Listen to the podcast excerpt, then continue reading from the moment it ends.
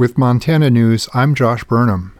The Flathead County Sheriff Friday afternoon issued a new mandatory evacuation order for the 3,000-acre East Fork Fire, burning approximately 12 miles outside of Trego, Montana.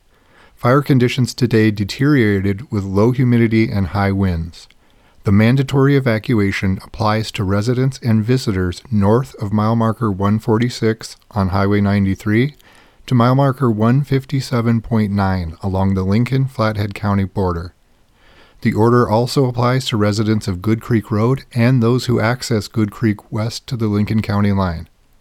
Pre-evacuation notices issued Thursday are still in effect, including for Olney.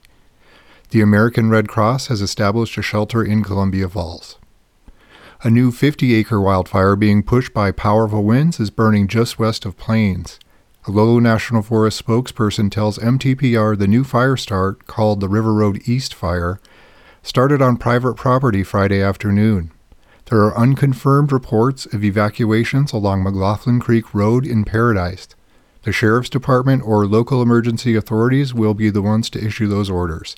If you feel unsafe, don't wait for evacuation orders to come. Winds are reportedly too strong for air support, such as helicopters and air tankers. This is Montana Public Radio.